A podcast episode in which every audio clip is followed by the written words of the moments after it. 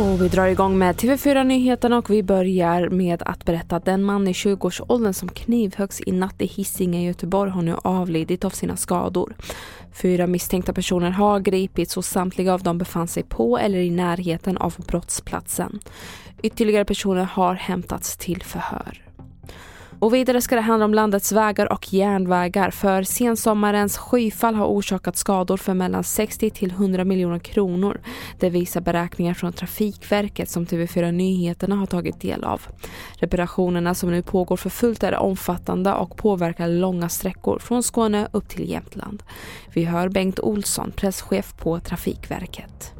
Ja, det, är, det är något mer eh, än vad det, vi hade befarat. Eh, vi har ju alltid en beredskap för att sånt här ska kunna hända men inte i den här omfattningen. Och slutligen kan vi berätta att en älg har sprungit in genom en glasruta till en butik i Klippans kommun. Butiken evakuerades på personal och kunder men ingen kom till fysisk skada. Polisen har spärrat av butiken och tillkallat jägare för att avliva älgen på ett säkert sätt. Fler nyheter hittar du på tv4.se och jag heter Merjem Jamil.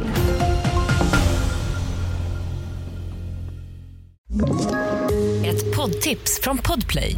I fallen jag aldrig glömmer djupdyker Hasse Aro i arbetet bakom några av Sveriges mest uppseendeväckande brottsutredningar.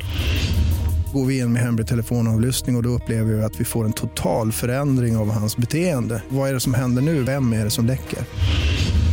Och så säger han att jag är kriminell, jag har varit kriminell i hela mitt liv men att mörda ett barn, där går min gräns. Nya säsongen av Fallen jag aldrig glömmer på Podplay.